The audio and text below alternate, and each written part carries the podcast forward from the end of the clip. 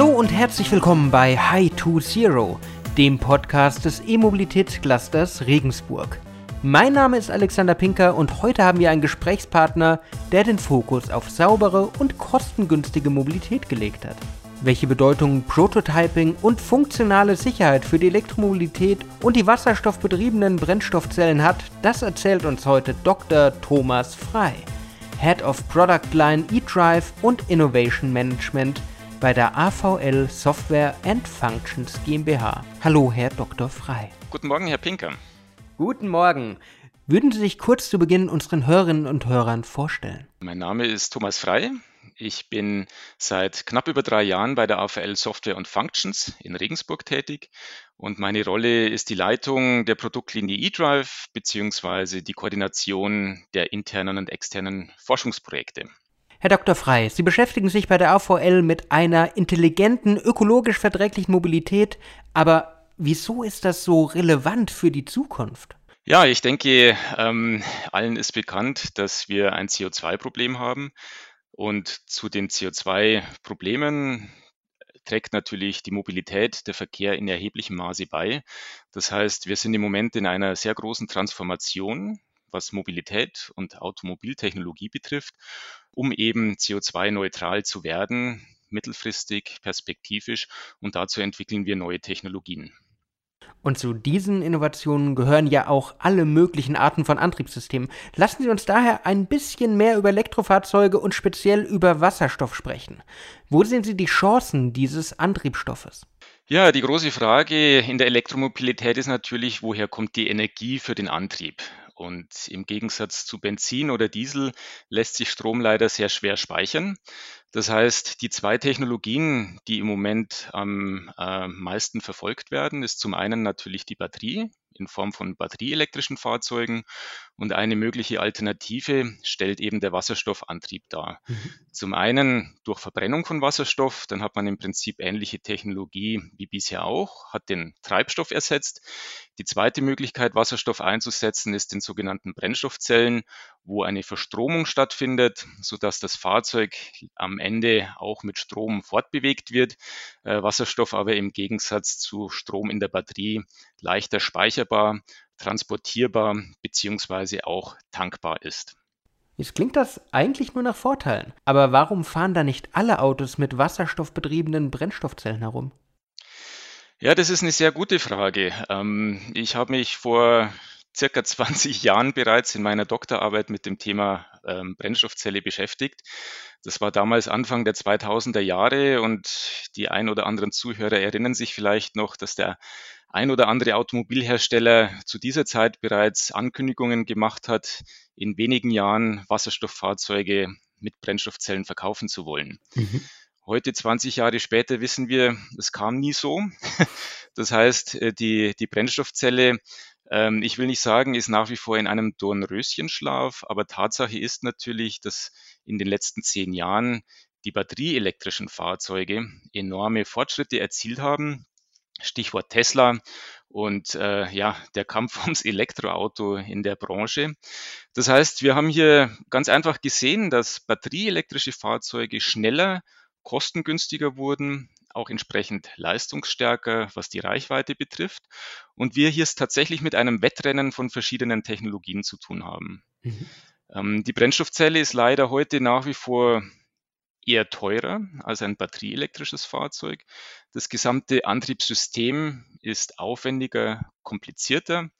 Die gesamte Wasserstoffinfrastruktur ist heute nicht vorhanden. Das trifft zwar ähnlich auch für Ladestationen zu, Dennoch ist es so, dass eine Ladestation eher schneller errichtet werden kann als beispielsweise eine Wasserstofftankstelle. Und in diesem Gemengelage sehen wir einfach, dass äh, Wasserstoff zwar die Vorteile hat, der schnellen Tankvorgänge, auch die höhere Reichweite, wir aber aufgrund der höheren Kosten und Komplexität heute tatsächlich mehr batterieelektrische Fahrzeuge sehen. Mhm. Ein anderes Thema, das man auch betrachten muss und welches auch im Zentrum ihrer Arbeit bei AVL steht, sind neben autonomen Fahrsystemen auch kraftstoffeinsparende Themen und vor allen Dingen auch die Sicherheit. Was muss man denn in puncto Fahrsicherheit sowohl während der Nutzung als auch bei der Entwicklung der Antriebssysteme für wasserstoffbetriebene Fahrzeuge besonders beachten?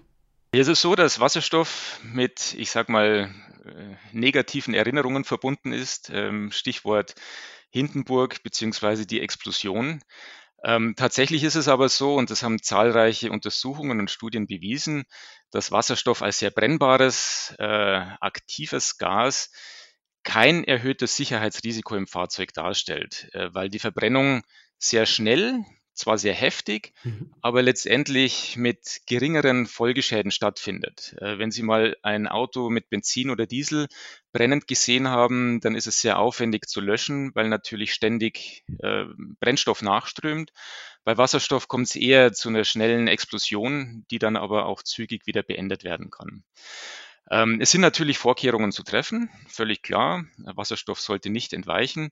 Und es trägt eben auch dazu bei, dass bestimmte Sicherheitstechnik im Fahrzeug verbaut werden muss, was zu Komplexität und erhöhten Kosten führt.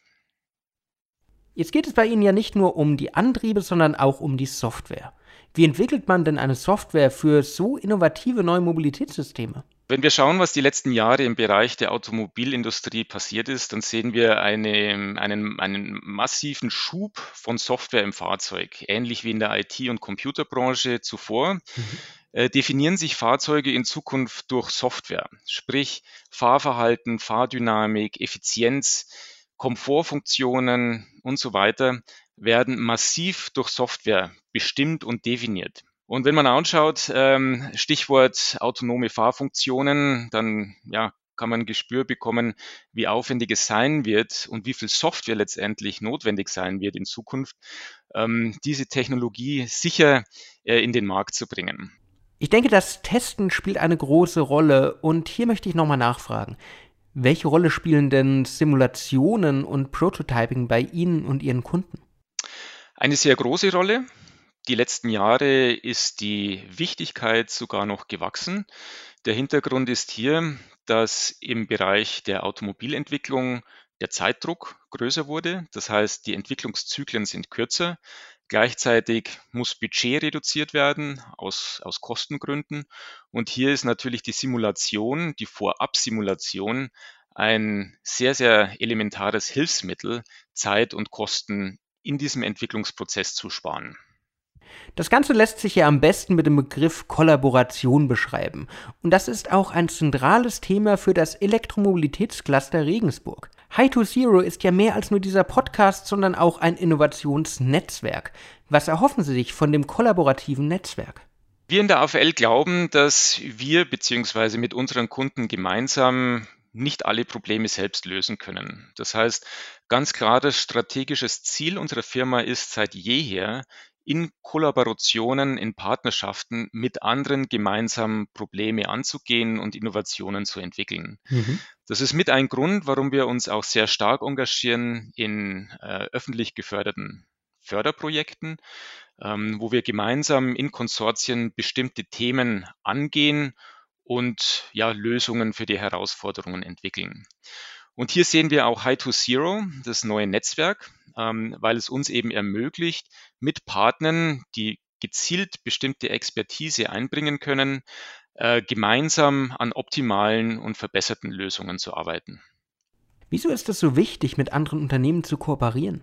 Wir sehen einfach immer wieder, dass gerade an dieser Schnittstelle der Interdisziplinarität mit anderen Fachrichtungen, mit anderen Industriebereichen auch Innovationen entstehen, aufgrund der unterschiedlichen Herangehensweise von Problemen, aufgrund der unterschiedlichen Denkweise, weil als Experte ist man doch oft gefangen in seinem, in seinem Bereich und diese Kooperationen helfen, über den Tellerrand zu schauen und gemeinsam neue Ideen zu entwickeln. Gibt es eine besondere Erfolgsstory, die Sie aus Ihrer Zeit im Netzwerk schon erzählen können? Ja, definitiv. Ähm, ich denke, die größte Erfolgsstory bisher im Rahmen unserer Clusterarbeit ist unser Emil in Regensburg. Das ist einer der fünf Busse unserer elektrischen Altstadtflotte, die seit, ich glaube, 2017 äh, regelmäßig durch die Altstadt von Regensburg tourt.